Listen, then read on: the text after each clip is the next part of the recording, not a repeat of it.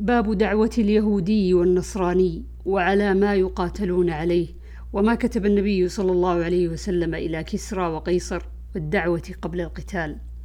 عن أنس رضي الله عنه قال لما أراد النبي صلى الله عليه وسلم أن يكتب إلى الروم قيل له إنهم لا يقرؤون كتابا إلا أن يكون مختوما فاتخذ خاتما من فضة فكأني أنظر إلى بياضه في يده ونقش فيه محمد رسول الله. عن عبد الله بن عباس أن رسول الله صلى الله عليه وسلم بعث بكتابه إلى كسرى فأمره أن يدفعه إلى عظيم البحرين. يدفعه عظيم البحرين إلى كسرى.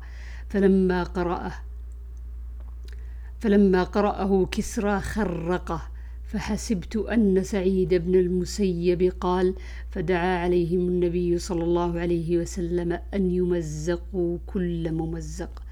باب دعاء النبي صلى الله عليه وسلم إلى الإسلام والنبوة وأن لا يتخذ بعضهم بعضا أربابا من دون الله.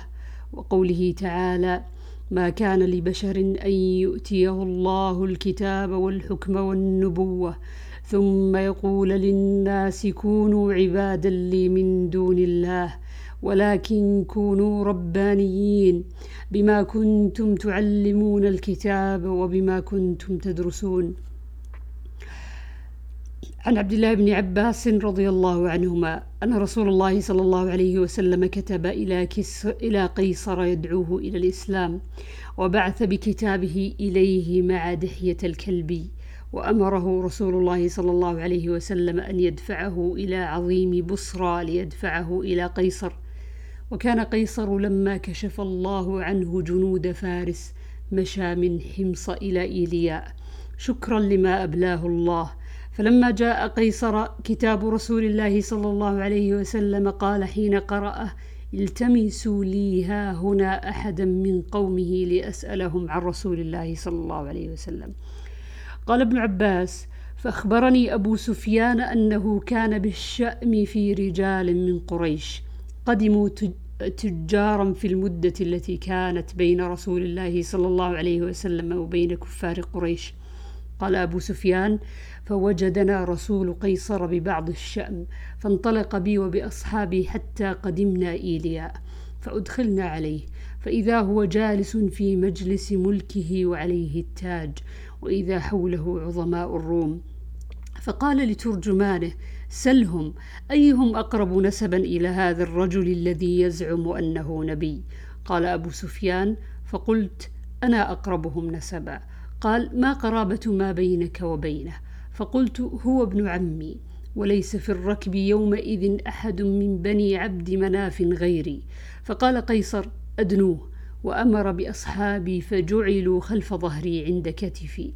ثم قال لترجمانه قل لأصحابه إني سائل, إني سائل هذا الرجل عن الذي يزعم أنه نبي. فإن كذب فكذبوه.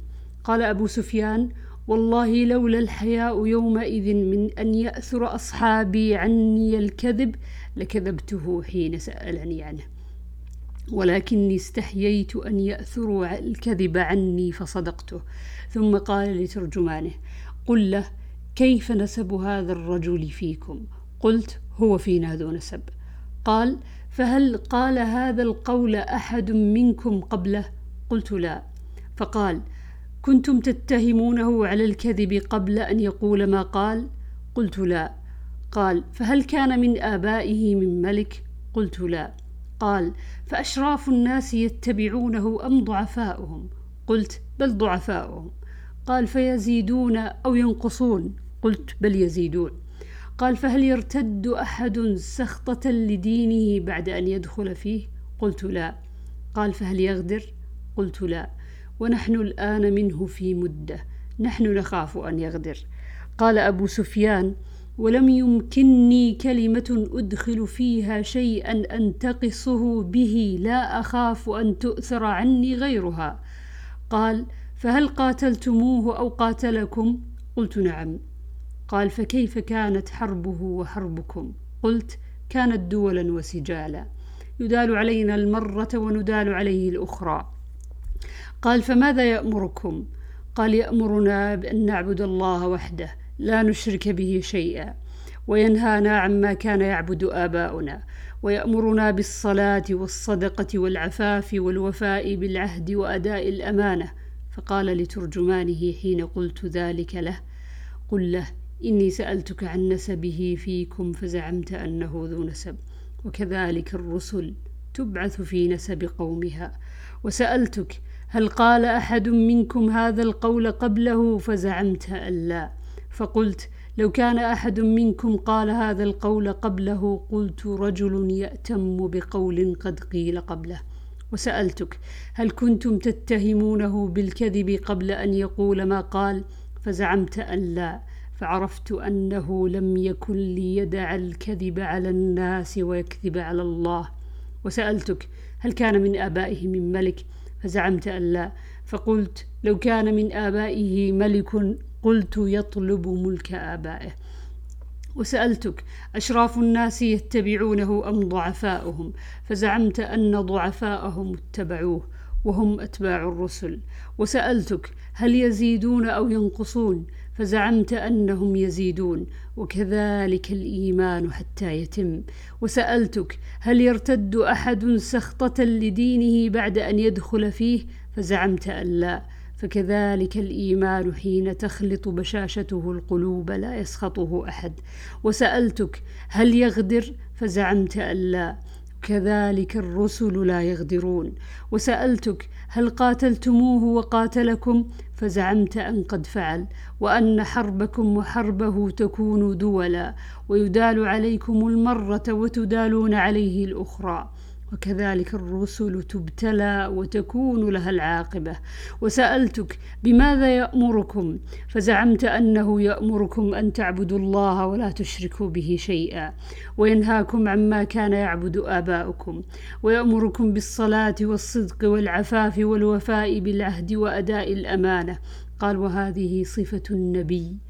قد كنت أعلم أنه خارج ولكن لم أظن أنه منكم. وإن يك ما قلت حقا فيوشك أن يملك موضع قدمي هاتين. ولو أرجو أني أخلص إليه لتجشمت لقيه. ولو كنت عنده لغسلت قدميه قال أبو سفيان. ثم دعا بكتاب رسول الله صلى الله عليه وسلم فقرئ فإذا فيه بسم الله الرحمن الرحيم من محمد عبد الله ورسوله إلى هرقل عظيم الروم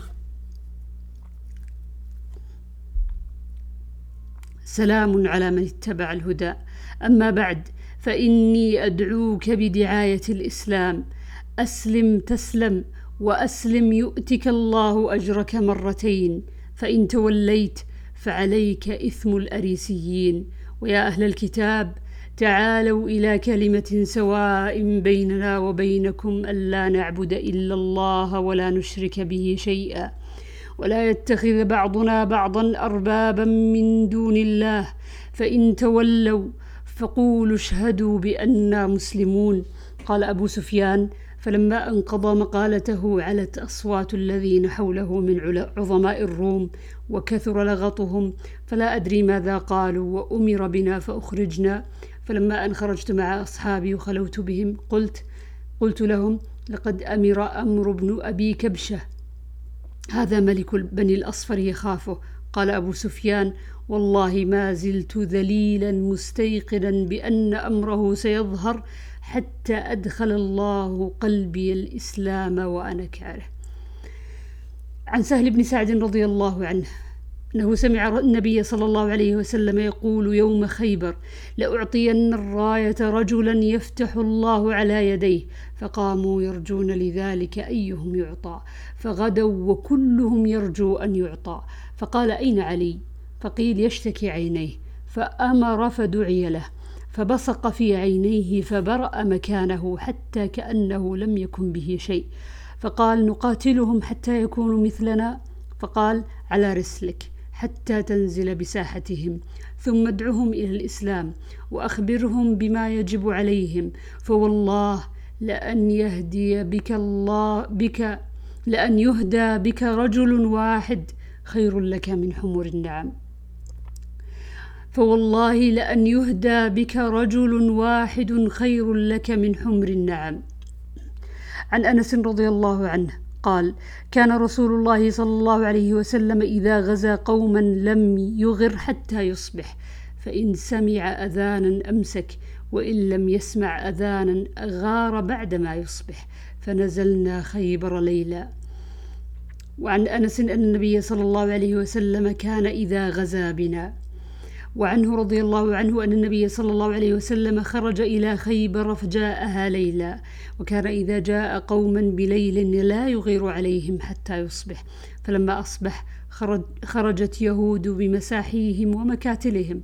فلما رأوه قالوا محمد والله محمد والخميس فقال النبي صلى الله عليه وسلم الله أكبر خربت خيبر إنا إذا نزلنا بساحة قوم فساء صباح المنذرين عن أبي هريرة رضي الله عنه قال قال رسول الله صلى الله عليه وسلم أمرت أن أقاتل الناس حتى يقولوا لا إله إلا الله. فمن قال لا إله إلا الله فقد عصم مني نفسه وماله إلا بحقه وحسابه على الله.